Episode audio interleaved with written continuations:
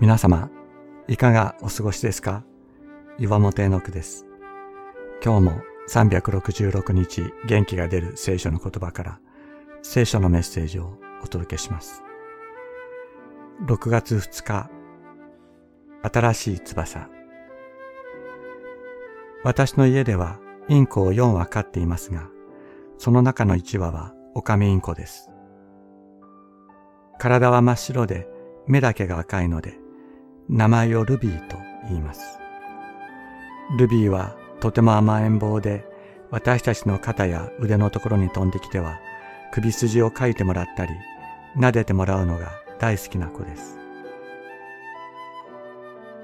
半年ほど前の明け方、地震がありました。ルビーはパニックを起こして、鳥かごの中で思い切り羽ばたいてしまったようです。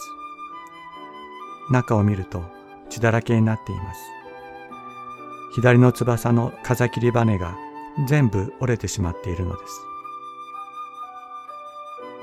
ルビーはしばらくカゴの中でうずくまったままでした。神様、どうぞルビーに新しい翼を与え、もう一度自由に飛ぶことができるよう、ルビーを癒してください、と私は祈りました。しばらくして、痛みが小さくなったのでしょう。カゴから出すと飛ぼうとします。しかし、風切り羽のない翼では飛べません。墜落してしまいます。そんなことを繰り返すうちに、ルビーは飛ぼうとしなくなりました。飛ぶことを忘れた鳥になってしまうのではないか、私は心配しました。しかし、折れた翼の付け根から、小さな羽の芽が出てきています。そして毎日ほんの少しずつ大きくなっていくのです。飛べないルビーを見るとかわいそうですが、私は毎日何度も何度もルビーの翼を見て、もう少しだよ。また飛べるようになるからねと話しかけていました。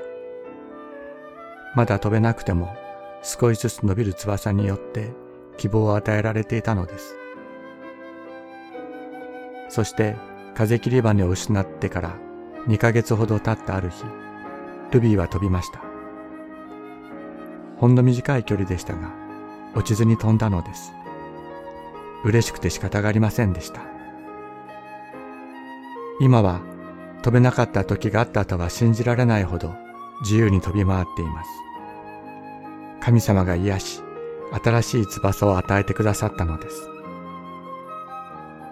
翼を失い、一度飛べなくなると、飛べない現実の中で神様の癒しを信じることができなくなることがあるかもしれません。しかし、飛べない時も神様は新しい翼を作り続けてくださっています。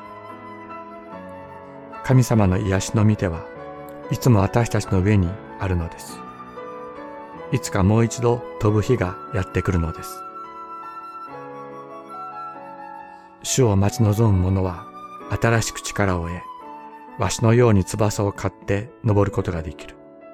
イザヤ書よんじゅっしょうさんじゅういっせつ。